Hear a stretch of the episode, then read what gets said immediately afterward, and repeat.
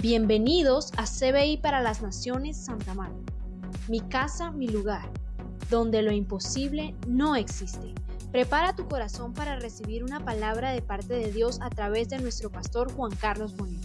Toma nota y compártelo en tus redes para bendecir a otros. Bienvenidos a todos los que están conectados en casa. Qué pena que hasta ahora coloquemos la transmisión. Sencillamente tuvimos un impasse al principio, pero lo importante es que ya usted está ahí sentado, dispuesto para recibir la palabra. Así que, amados, vamos a darle un fuerte aplauso a todas las personas que están conectadas allí, desde casa, que no han podido venir por alguna razón, pero el próximo domingo te esperamos acá.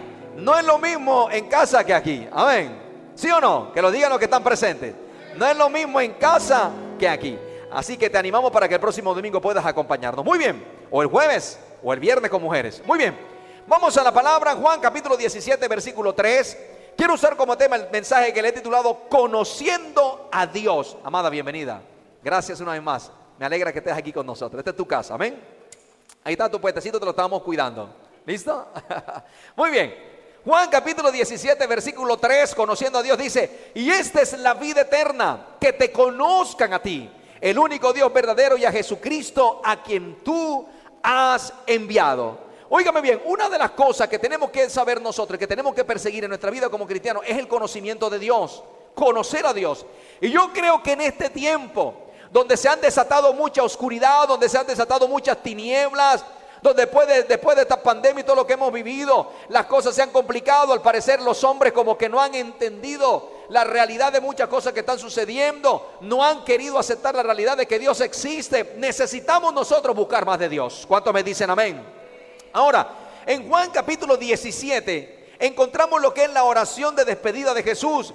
Y en esta oración, el Señor, óigame bien, ora en tres direcciones. La primera es que Él está orando por sí mismo. La segunda es que Él ora por los doce, por sus discípulos. Pero la tercera es que Él ora por aquellos discípulos que se iban a convertir, es decir, nosotros. Entonces, hay algo interesante en Juan 17. Tú y yo nos hallamos en Juan 17.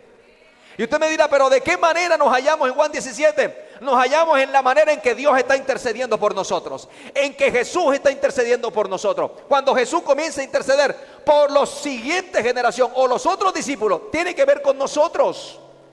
Tiene que ver que el Señor intercedió por ti. Hay tres amenes nada más. Yo dije, el Señor intercedió por ti. Vamos, levante su mano derecha y diga conmigo, yo renuncio a toda pereza. Dígalo hecho fuera no, diga fuera, fuera, fuera, fuera. En el nombre de Jesús. Levante su mano y diga, estoy dormido. Aleluya. Despierta. Despierta tú que duermes. Todos ustedes, despierten. Aleluya. Todos despertemos. Aleluya. Tenemos que buscar de Dios. ¿Cuántos dicen amén?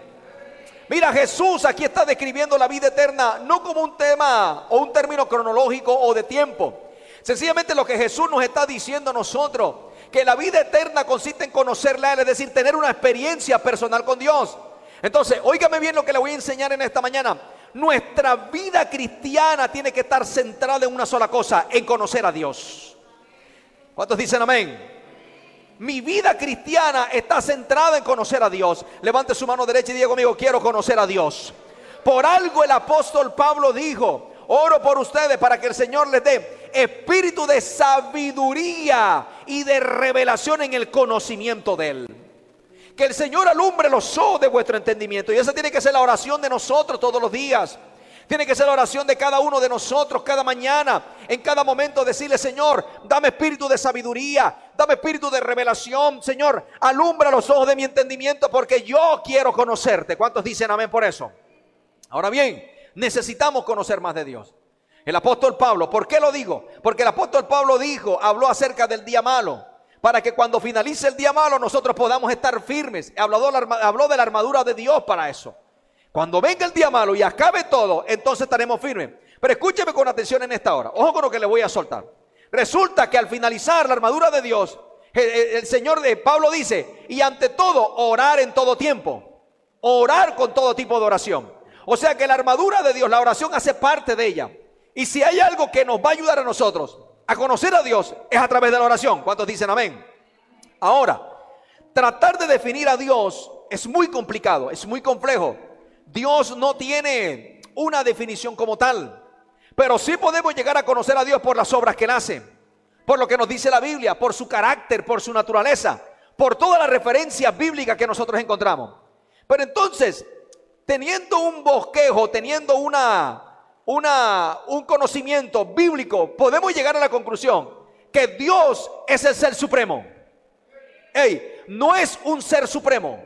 Dios es el ser supremo. Y cuando hablo de Él, estoy hablando de único, no hay otro. ¿Cuántos dicen amén? Él es el ser supremo. Él es el creador, el gobernador de todo lo que hay. Dios es el autoexistente, perfecto en poder, en bondad, juicio, sabiduría y en amor. Aleluya. Ese es nuestro Dios. ¿Cuántos dicen amén? Por eso, escúcheme, el primer lugar donde Dios se le va a revelar a usted siempre va a ser en la Biblia. Tres aménes nada más. Yo dije siempre va a ser en la Biblia. Si usted quiere ampliar su conocimiento acerca de Dios, usted quiere tener una perspectiva divina, tiene que recurrir a la Biblia. Porque la Biblia siempre nos va a revelar las cualidades de Él. De hecho, mire lo que manda la Biblia en Deuteronomio capítulo 4, versículo 39. Mire lo que dice. Aprende pues hoy y reflexiona en tu corazón. Diga conmigo, aprender y reflexionar. No dígamelo con ganas, diga aprender. Diga aprender y reflexionar. Cada vez que usted aprende algo de Dios, debe reflexionarlo. Por ejemplo, hoy usted vino a la iglesia, usted vino a aprender de Dios. Usted vino a recibir de parte de Dios. Yo simplemente soy un instrumento, un vaso en la mano de Dios, un hombre de carne y hueso. Pero el que te está hablando en esta mañana es Dios a través de su palabra. Entonces lo que Dios quiere es que cuando tú aprendas en la iglesia, tú vayas a tu casa y reflexiones. No, esa no es la respuesta que esperaba. Lo que Dios quiere es que cuando tú aprendas de Él, vuelvas a casa y reflexiones lo que aprendiste de Dios. Que no seamos oidores olvidadizos, sino que si estamos hablando de que Dios es el único Dios, que estamos hablando que la importancia es conocer a Dios, entonces yo vuelvo a casa apenas acaba esta reunión y en esta semana comienzo a reflexionar lo que me está diciendo la Biblia. Reflexiona en mi corazón que no solamente hay un solo Dios arriba en el cielo y abajo en la tierra. No hay otro Dios. Solo el Dios que adoramos aquí es el único y verdadero Dios. Aleluya. Levante esas manos y diga, aprendo y reflexiono. ¿Qué tenemos que aprender y reflexionar? Que Dios no es algo, es alguien. Dios no es algo a lo que nosotros adoramos. Dios es alguien que tiene una personalidad, que tiene un ser que ama, tiene una naturaleza. Aleluya. Ese es nuestro Dios. Dios siempre revela quién es por el resultado de lo que Él hace. Cuando Dios te sana, Él te está revelando que Él es tu sanador. Cuando Dios te provee, Él te está revelando que Él es tu proveedor. Mira, la Biblia nos enseña que Dios es bueno. ¿Cuántos dicen amén? Él es bueno con todos. En más de una ocasión la Biblia dice, bueno es Dios. Y dice, y bienhechor, o sea, que hace cosas buenas. Y miren lo tremendo que es esto. Porque aunque hay personas que no quieren nada con Dios, Dios, como es bueno, los bendice. Les da provisión, les da la lluvia, les da el sol, les da una familia. ¿Sí o no? Diga conmigo, Dios es bueno. Vemos también que con Dios todo es posible. Diga conmigo, todo es posible con Dios. Una de las cosas que el Señor le reclamó al pueblo de Israel en Deuteronomio 4:32, Él le dice, ninguno de ustedes, yo no sé por qué preguntan ustedes acerca de lo que ustedes han visto y han recibido, porque no se ha hecho cosa semejante a esta gran cosa o se ha oído algo tan grande como lo que yo he hecho en medio de ustedes, lo que está diciendo ahí Deuteronomio 4:32. Mira, Israel era una nación que tuvo el privilegio de conocer a Dios, recibió una ley perfecta, vio milagros, la columna de fuego, la nube de la gloria, también vio cómo se abrió el mar rojo, cómo llegaron las codornices, cómo hubo, cayeron las diez plagas, no los tocó a ninguno de ellos. Vio cosas maravillosas. Aló. Y en el versículo 35 dice, y a ti te fue mostrado. Mira, aquí no hay nadie sentado y allí conectado el cual Dios no le haya hecho un milagro. Ay, tres amenes nada más. Yo creo que todos aquí Dios nos hizo un milagro. Y Dios te ha mostrado a ti su gloria y su poder. Y Dios te ha revelado a ti que con Él nada es imposible para ti. Oh, yo no sé si alguien está recibiendo. Aleluya. ¿Cuántos dicen amén por eso? Miren, en este tiempo Dios nos sigue diciendo que no hay otro, que Él es el único. Y también Dios nos sigue diciendo que Él quiere hacer cosas poderosas en medio de su pueblo. Mira, hace unos días atrás me llamó una mujer a decirme, pastor, ore por mi esposo porque le dio COVID. Pastor, después ore por mi esposo porque se puso mal. Pastor, pido oración por mi esposo porque lo metieron en la clínica. Pastor, pido oración por mi esposo porque se complicó. Y mientras ella estaba suplicando por oración y yo la atendía y orábamos y todas esas cosas, dice que ella llegó un momento donde tomó la palabra, se apartó un lugar, se fue invocó al Dios del cielo y le dijo, Señor, yo sé que tú eres el sanador. Señor, yo sé que tú sanas. Tú me has hecho milagros a mí. Hoy te pido, Señor, sana a mi esposo. Yo te pido que lo levantes de esa cama. Cuando esta mujer salió de esa habitación, ese hombre estaba pálido. Pero después que hizo oración, cuando regresó, encontró que al hombre le había cambiado el semblante. Lo más interesante era que cuando ella estaba orando, ella sintió algo en su espíritu que le dijo, yo lo sano.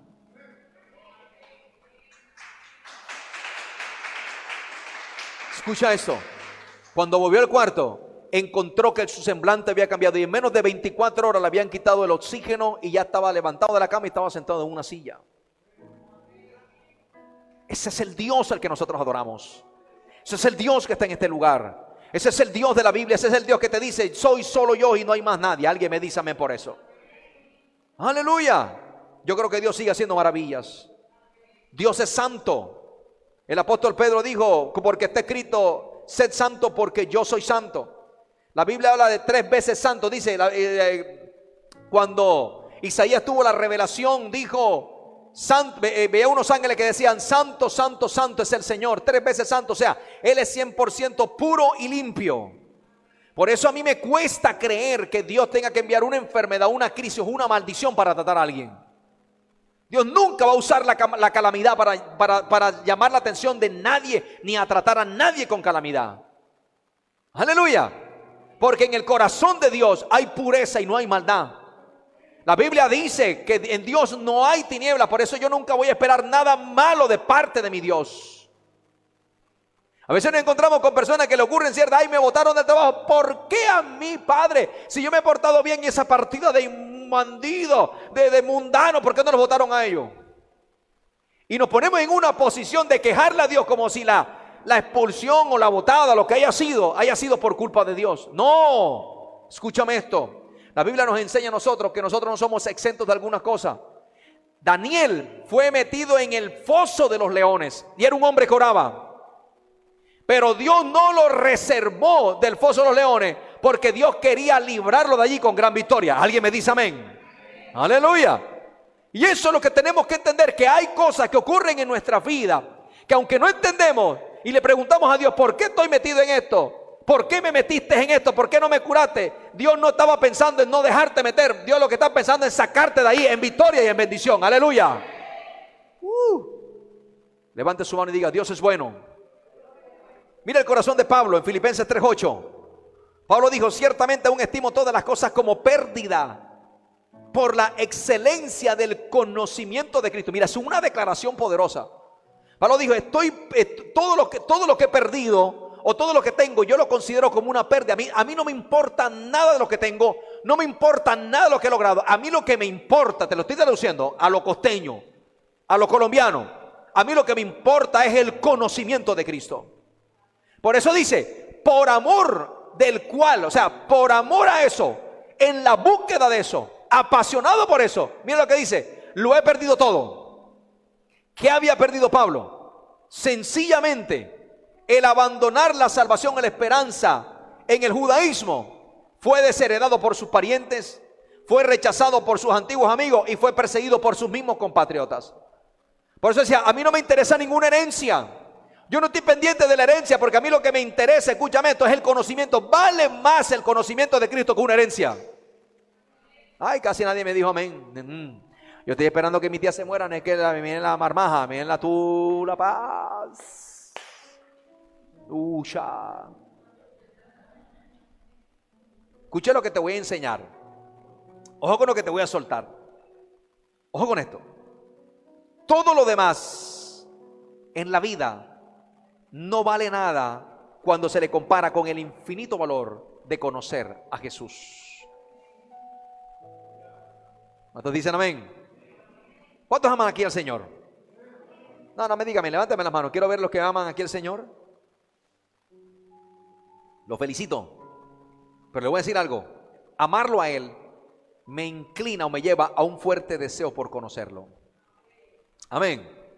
Mira, no hay nada más valioso que el conocimiento de Cristo. Por eso Pablo dijo, estimo todas las cosas como pérdida por la excelencia del conocimiento de Cristo.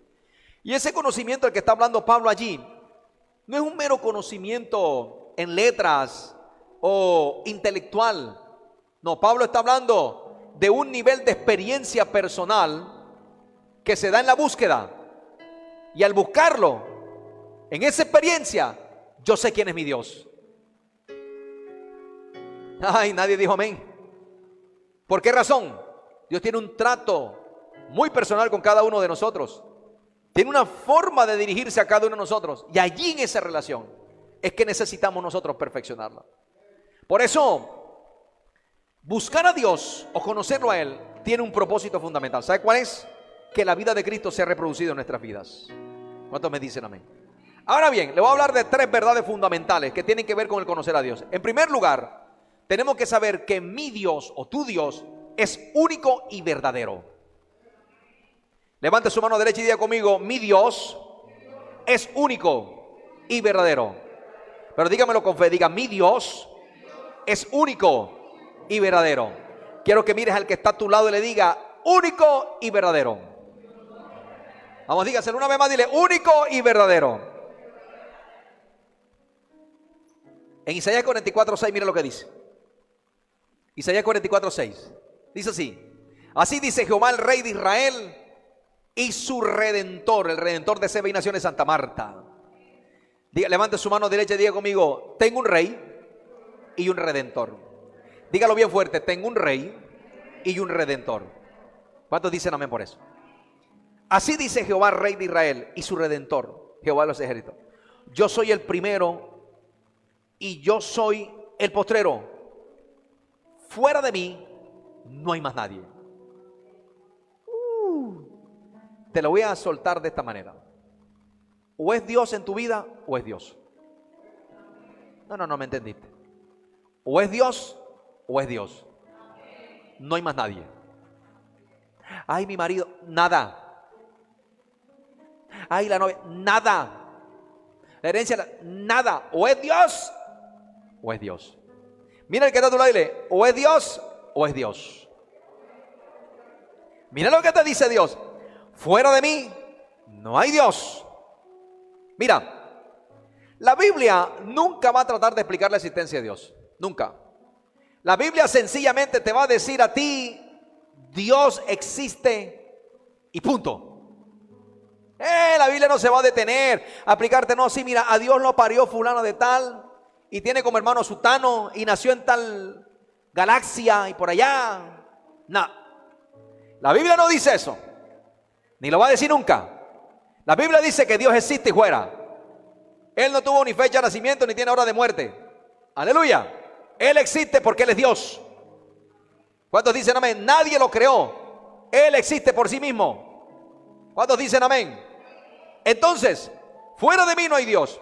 Hay que ver que hoy en día hay muchos falsos conceptos de Dios que están apuntando más a la idolatría que realmente al Dios verdadero. Entonces, cuando no hay un concepto adecuado o correcto de Dios, escúchame lo que va a pasar, se puede convertir en una idolatría. ¿Sí o no? Por ejemplo, a nosotros nos enseñaron que Dios era un Dios castigador. Y nosotros éramos más conscientes del juicio de Dios que del amor de Dios. Pero cuando nos encontramos a la luz de las Escrituras, encontramos que sí, Dios es un Dios de juicio. Pero primero Dios ama. Que Dios no quiere enjuiciar a nadie, sino que Dios ama. Pero así como Dios ama, yo tengo que vivir en el temor de Dios. Óigame bien lo que le voy a enseñar. Amor sin temor es libertinaje. Y temor sin amor es legalismo.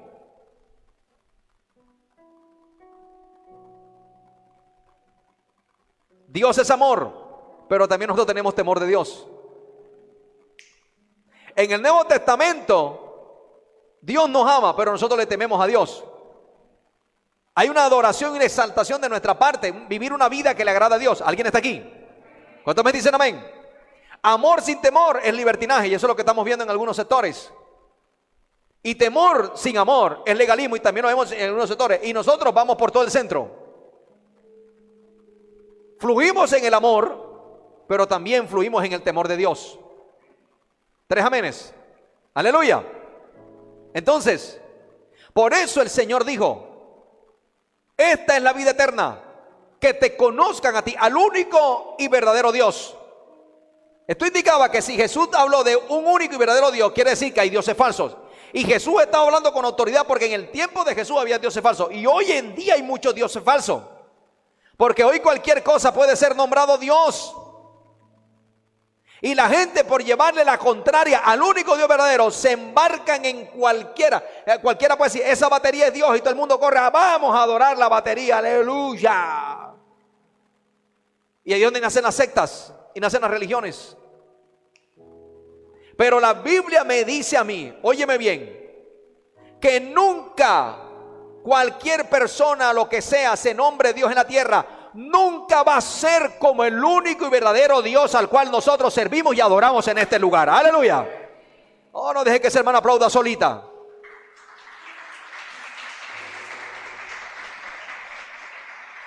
Ahora, permítame decirle, si hay algo que Dios quiere en este tiempo, es ser conocido y entendido.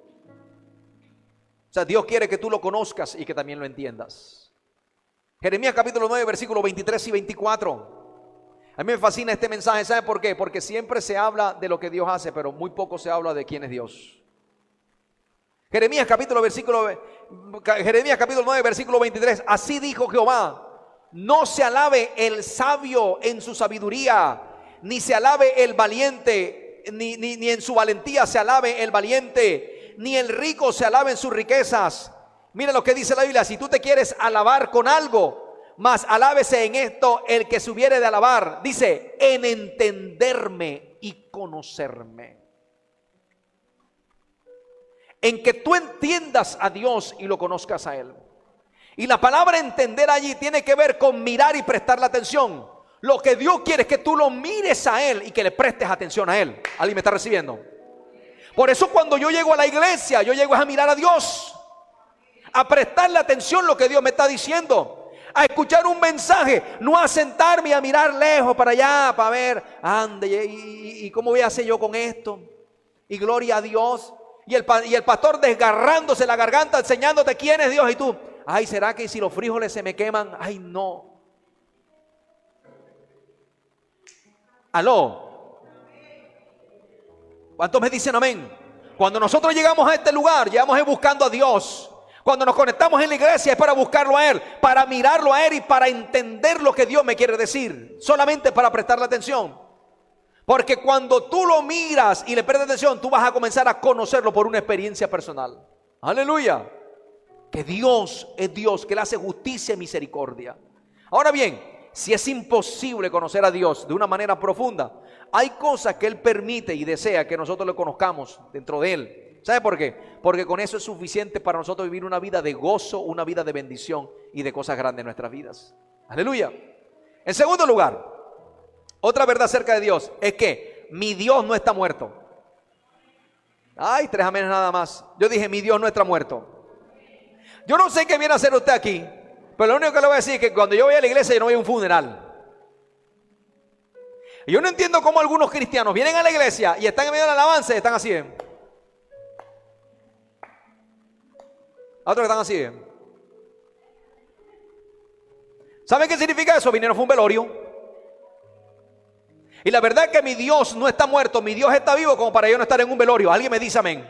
Por eso cuando yo voy a la iglesia yo me gozo, alabo, brinco, me despeluco, muevo los brazos, me meto en la alabanza, en la adoración, estoy levantando las manos, gloria a Dios Padre, aleluya. Y estoy cantándole al Señor porque estoy en la casa de mi Padre, yo tengo un Dios vivo, yo no estoy de luto, ni estoy celebrando un difunto. Mi Dios se levantó al tercer día y hoy vive para siempre a la diestra de Dios y en el corazón de cada uno de nosotros. Aleluya. Ahí tú te encuentras con gente que parece que estuvieran de luto, estuvieran en un funeral.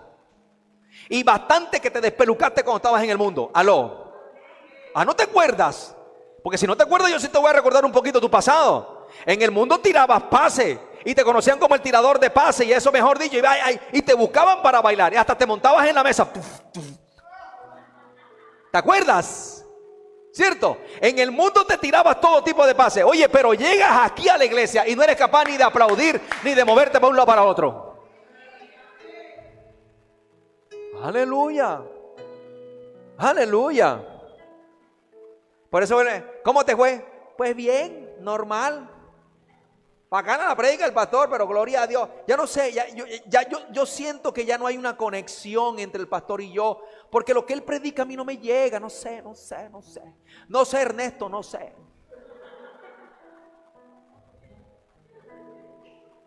Pero ¿cómo, ¿cómo quiere que te llegue lo que yo te estoy predicando a ti si tú vienes desconectado, tú vienes a un funeral? En vez de venir a la iglesia.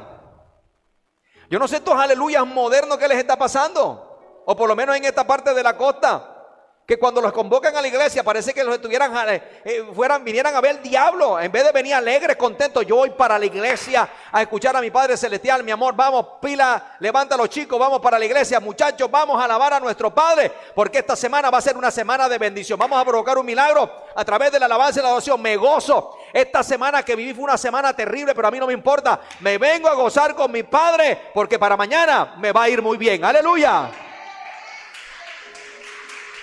A ver, ¿cuántos tienen un Dios vivo? Los que tengan un Dios muerto, que hagan un minuto de silencio.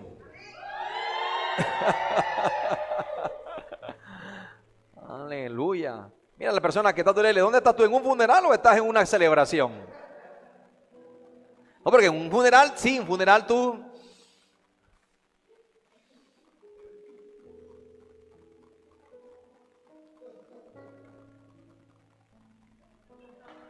Eso se presta para un funeral, pero en la iglesia no. Dile que aquí no funciona eso. Aquí funciona el gozo y la alegría. Aquí funciona el gozo y la alegría. Porque Dios no está muerto. Dios está vivo. Salmo 14.1, mira lo que dice el necio. El necio dice en su corazón, no hay Dios. Y se han corrompido, hacen obras abominables, no hay quien haga el bien. ¿Alguien me está recibiendo? Te encuentras eh, cristiano. Que... Tres cultos ahora. Tú quieres conocer a un, a un creyente que tiene un Dios muerto. Todo lo que hace en la iglesia no le gusta.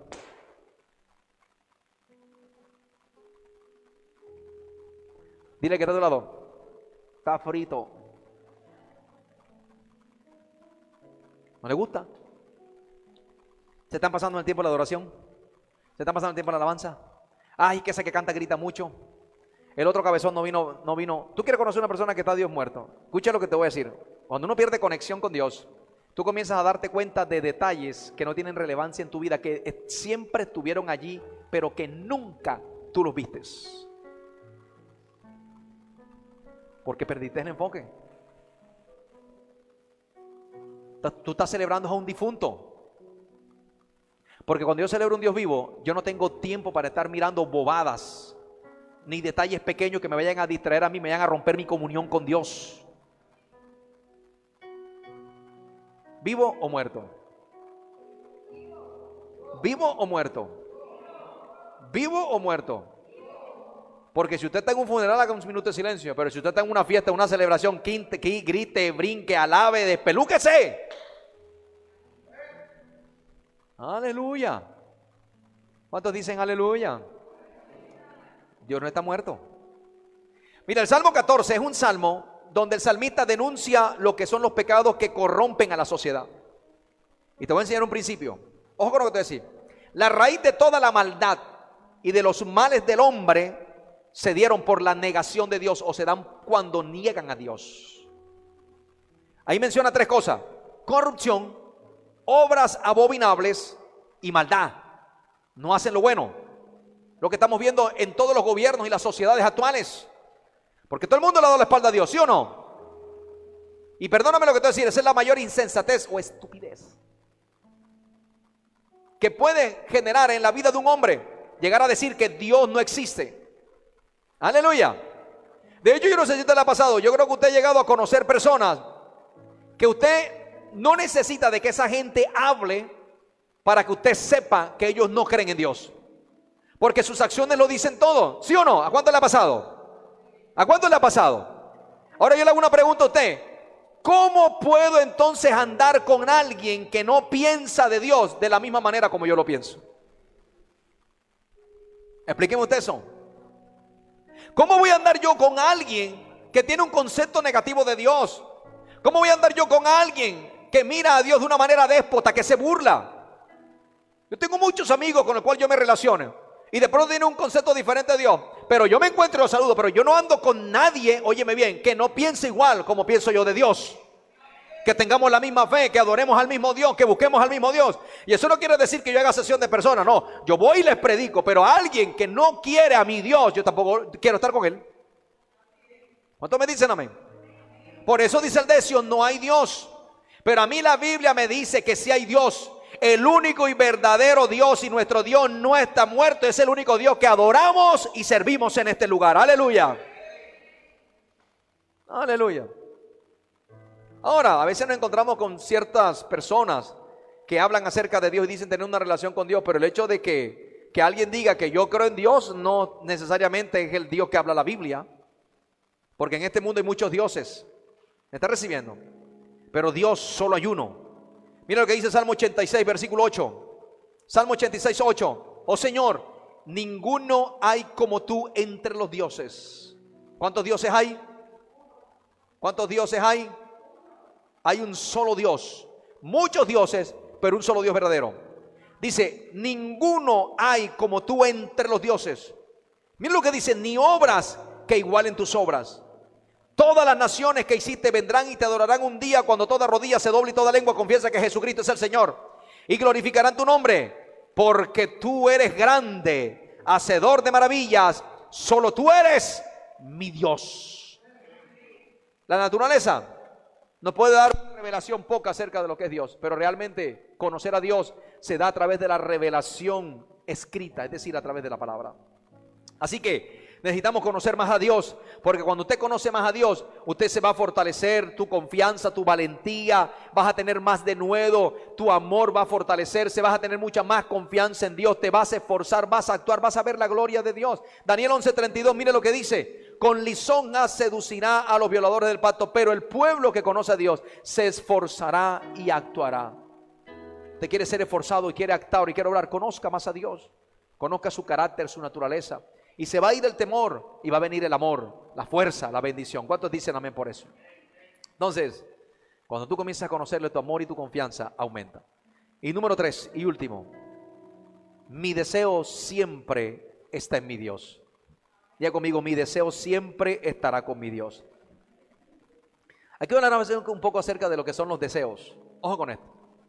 Isaías capítulo 26, versículo 9.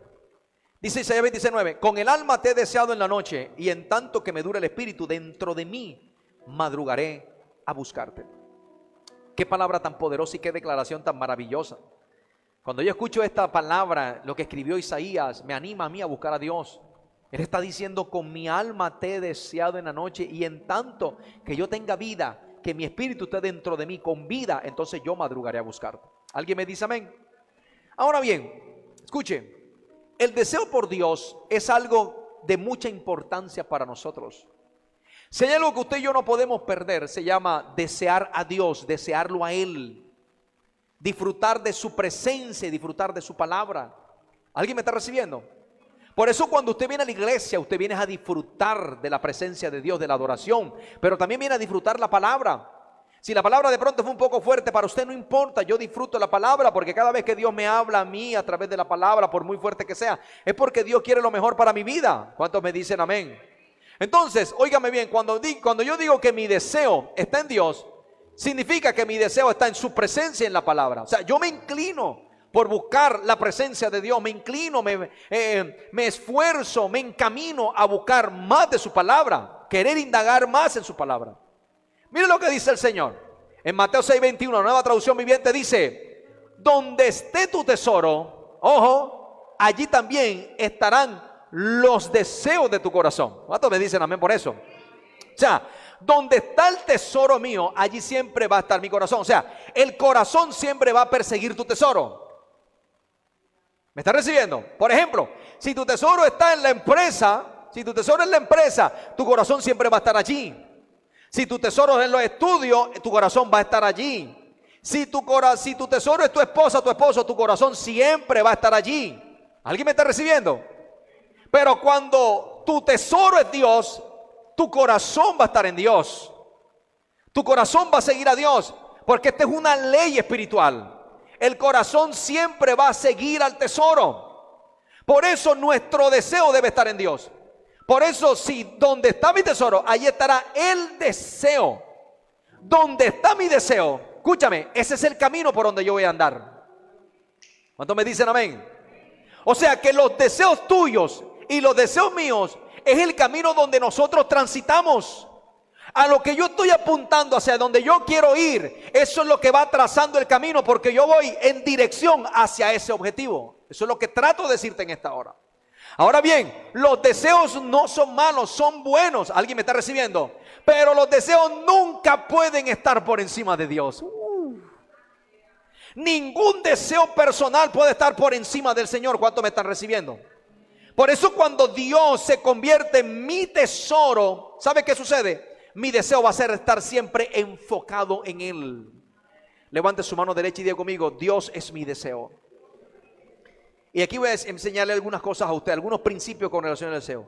El primero es que cuando un deseo, ojo con esto, te está alejando de Dios, te aleja de su presencia y te aleja de la palabra, hay un problema. Nadie me dijo amén. Cuando hay un deseo en nuestra vida que me está alejando de la presencia y de la palabra de Dios, debo revisarme. Porque ningún deseo puede ser primero que Dios. Te lo voy a repetir, puede ser primero que Dios. De hecho, la Biblia dice que si nosotros lo buscamos a Él, Él va a conceder los deseos de nuestro corazón. ¿Cuánto me está recibiendo? Entonces, hay que tener cuidado, ojo, ojo con esto, con los deseos engañosos de la carne. Tengan mucho cuidado con los deseos pecaminosos, porque hay una línea muy delgada entre la voz de las emociones y la voz de Dios. ¿Me está recibiendo?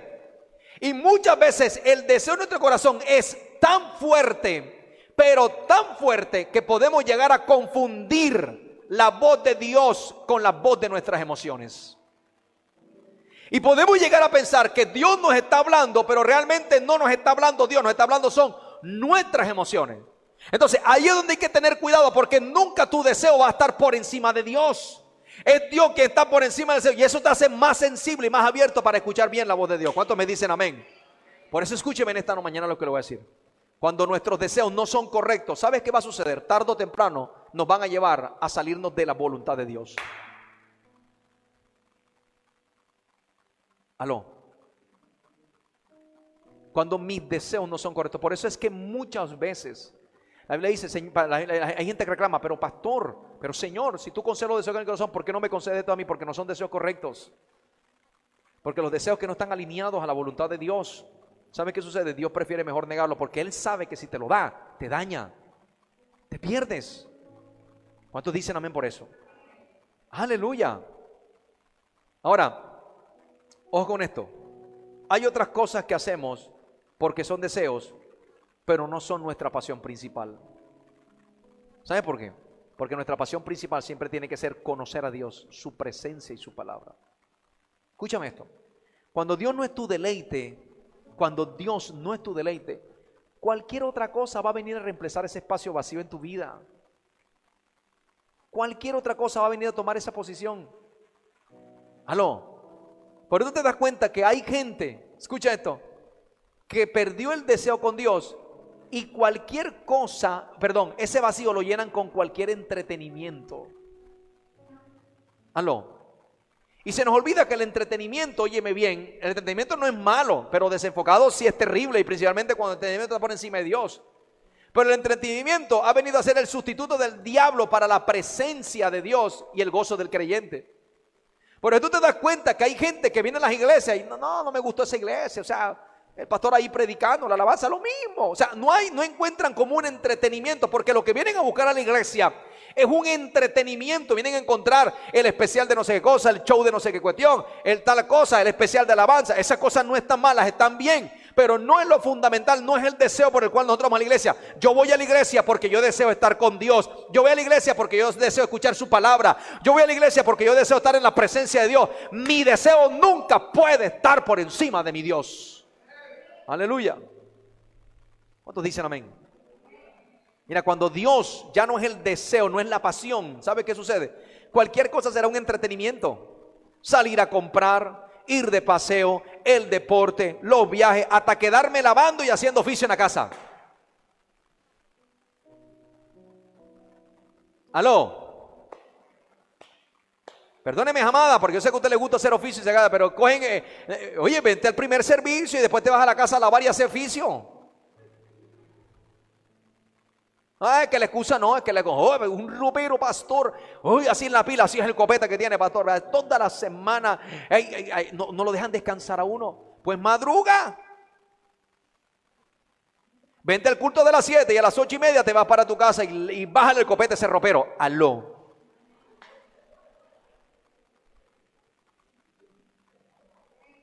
¿Alguien me dice amén? ¿Sí o no? ¿Sí o no?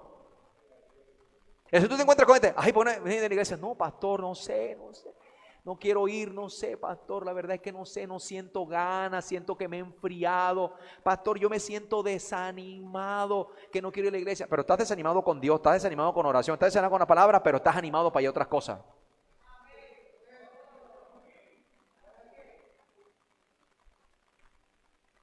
Cuando el deseo está por encima de Dios, hay algo que está mal. ¿Sí o no? O sea, no vienes a la iglesia porque estás desanimado, pero si te sales, ay, ¿dónde vamos hoy en la tarde? ¿Dónde vamos a comer? ¿Sí o no? ¿Sí o no? ¿Cuál es el desánimo que tienes? Mentira, no tienes ningún desánimo. Tu deseo, ¿sabes lo que hizo? Pusiste tu deseo por encima de Dios. Aló. Por eso tú te encuentras con gente que está atravesando momentos difíciles y duros porque tienen invertido el orden de ideas. ¿Alguien me está recibiendo? Porque nuestra pasión tiene que ser Dios. Mi pasión tiene que ser Él. Yo quiero conocerlo a Él, venir a la iglesia, recibir de ahí en adelante, haga con su tiempo lo que usted quiera. Pero ya, Señor, me voy con la bendición tuya. Aleluya. Aleluya. ¿Cuántos dicen amén? Aclaro, no es que no podamos tener entretenimiento, sí podemos, yo me entretengo, a mí me gusta jugar fútbol y me entretengo jugando fútbol, pero no es mi pasión. No, es, no está por encima de Dios. ¿Alguien me está oyendo? Más pasión, más búsqueda de Dios. ¿Cuántos dicen amén por eso? Por eso te, dan cuenta que cuando tú reemplazas, escúchame, el entretenimiento, eh, tu deseo por el entretenimiento, ¿sabes qué sucede? Te debilitas espiritualmente. Ya pierdes el gozo, pierdes la razón de tu llamado. No, no tengo tiempo. Gloria a Dios. Escucha lo que te voy a enseñar. Agárrate dura la silla porque te vas a una firme. Cuando orar no es mi pasión, o la palabra ya no es mi deleite, es una señal de alerta, de alerta que se perdió la pasión por Dios. Bien, eh, Mateo 5, 6 dice, bienaventurados los que tienen hambre y sed de justicia, porque ellos serán saciados. En esa bienaventuranza, en esa bienaventuranza, que creo que es la tercera o la cuarta, ya estamos en un nivel de madurez y de crecimiento donde el creyente tiene que apasionarse por Dios, buscarlo a Dios. Así de, eso se trata. Es como el automóvil. Yo no sé si en su carro cuando usted se sube y comienza a andar el vehículo y no se pone el cinturón, inmediatamente creo que hay un testigo. Comienza a pitar, a titiritear, a mostrarte, a decirte, ponte el cinturón, que te pongas el cinturón. Oye, que te pongas el cinturón, no seas terco. ¿No te das cuenta? ¿Qué pasa? En el tablero comienza a avisar, se enciende la alarma. Por eso cuando usted ya no tiene ganas de orar, o ya esa no es su prioridad, ni la palabra, ahí se está prendiendo en el tablero la alarma que te está diciendo, abre el ojo, ponte pilas. Revisa tus deseos. ¿Sabe por qué? Porque usted tiene que aprender, óigame bien, a identificar cuando usted está en peligro. Aleluya. ¿Cuántos dicen gloria a Dios? Y, y, debemos entender algo, escúcheme. Cada vez que nosotros nos alejamos más de Dios, y esto es delicado, vamos a entrar en oscuridad. Cada vez que usted se aleje más de Dios, usted va a entrar en oscuridad y en la oscuridad vas a tropezar. La falta de luz en nuestra vida nos expone al tropiezo. Por eso necesitamos conocer a Dios y más en este tiempo que son tiempos difíciles. Y le voy a dar un consejo a usted en esta hora. Cuando no sientas el deseo de orar es cuando más debes orar. Cuando no sienta el deseo de venir a la iglesia es cuando más tiene que venir a la iglesia. Cuando usted no sienta el deseo de leer la Biblia es cuando más tiene que leer la Biblia. Y termino con esto, para dejarlos tranquilos. Porque hay unos que se sientan de este lado, pues de este lado, se echan, se recogen. Los tengo incómodos. Cantar de los Cantares, capítulo 3, versículos 1 al 4.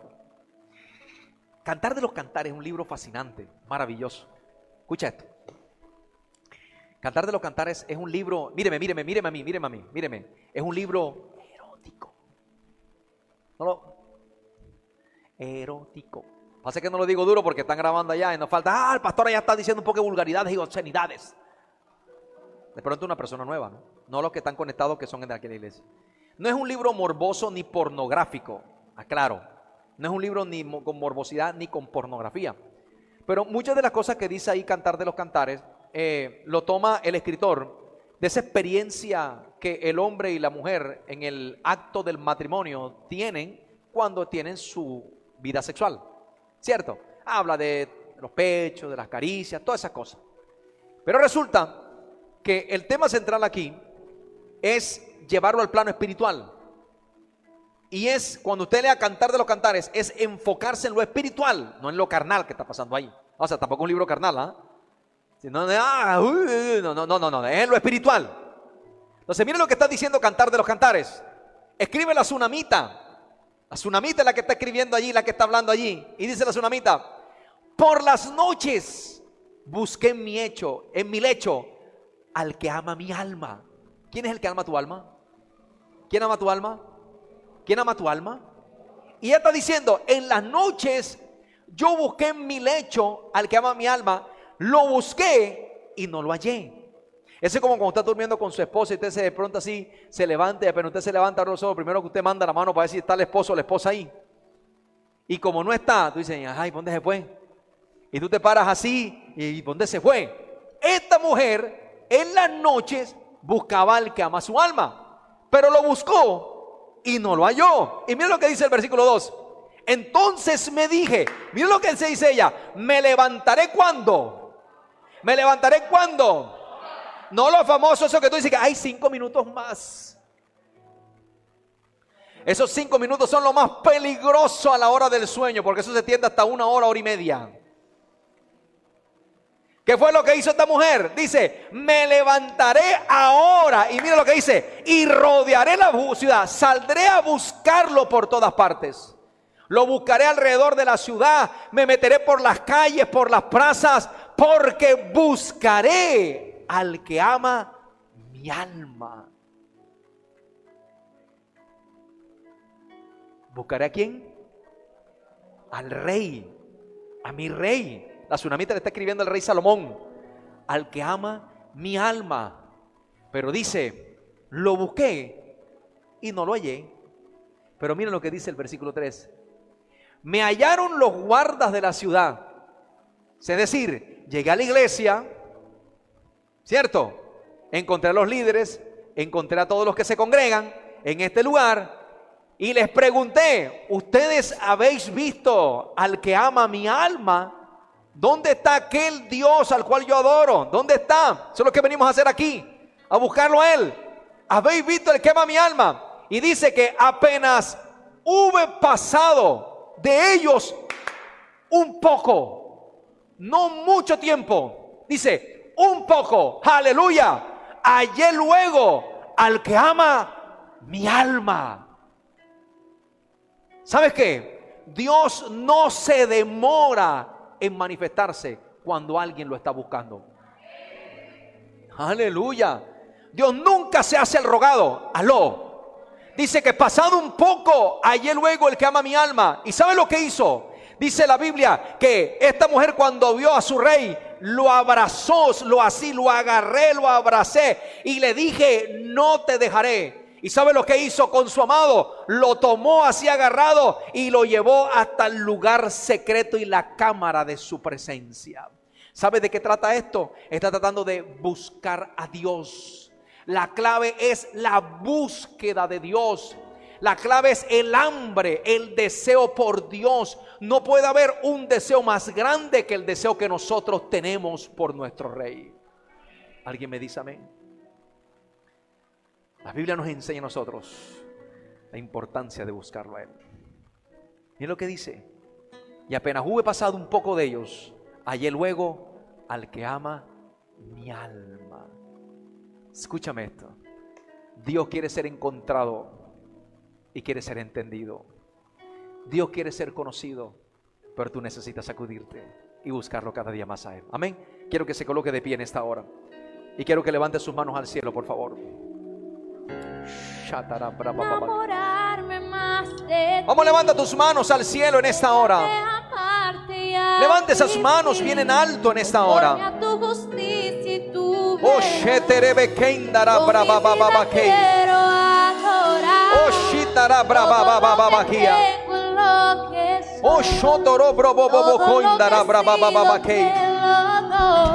Padre, en el nombre de Jesús, vamos, levante esas manos y adore, levante esas manos y adore. Levante esas manos y adore. Yo quiero enamorarme. Vamos, declárelo, declárelo, declárelo en esta hora. Amarte y a vivir conforme a tu justicia y tu verdad. Yo con mi vida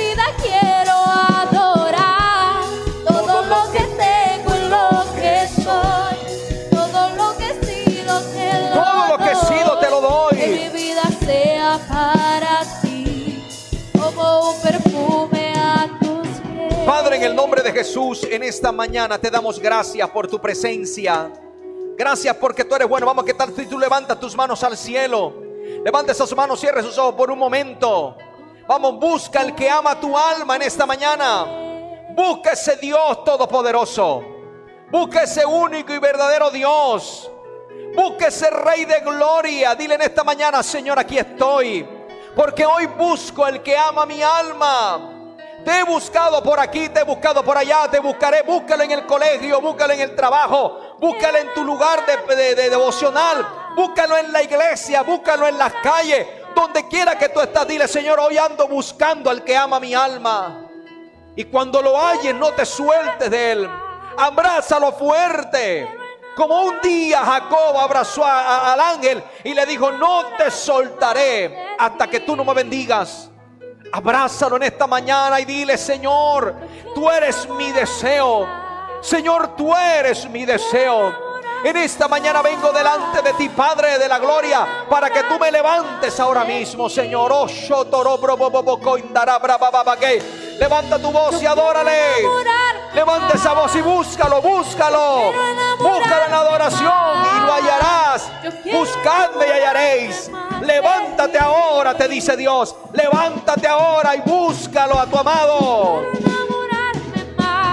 Oh, ra, bra, ba, ba, ba, ba, Quiero que. enamorarme Oh. Oh, gracias, Jesús. Gracias. Yo quiero enamorarme Te amamos, te amamos, ti. Señor. A Te amamos. a. Adoramos tu presencia. tu Gracias, verdad. Jesús. Tú eres bueno. Tú eres santo. Todo lo que No hay nada imposible. todo lo que De eso se trata la vida eterna, conocerte a ti, al único y verdadero Dios. Levanta esas manos y dile en esta mañana. Levanta tus manos allí y dile esta mañana, Señor Jesús, dame espíritu de sabiduría, dame espíritu de revelación en el conocimiento tuyo. Dígale, alumbra los ojos de mi entendimiento. Quiero conocerte, quiero mirarte, quiero buscarte. Dígale, gracias Señor. Que no se acabe mi pasión. Dile, Espíritu Santo, que no se apague mi pasión, que no se apague mi deseo, porque yo te necesito. Yo te necesito en esta mañana. Dígale gracias, Señor. Gracias, Padre, en el nombre poderoso de Jesús. Amén y amén. Vamos, ¿qué tal si le das una ofrenda de aplausos al Señor? Apláudale usted aquí y apláudale usted también allá en casa. Quiero que mires a la persona que está a tu lado y dile, estos son días de buscar más de Dios. Amén. Amado, Dios les bendiga, Dios les guarde. Declaro una semana bendecida sobre sus vidas. En esta semana ustedes verán la gloria de Dios de una manera especial. Amén. Busque el amado de su alma, búsquelo y usted lo hallará, lo encontrará. Cerca de ti está el Señor. Despierta esa hambre y ese deseo por Dios y usted verá la gloria de Dios de una manera especial. Amén. Vayan en bendición a la casa, a su casa. Vayan con la victoria de Dios en el nombre de Jesús. Dios les guarde. Bendecida semana para todos.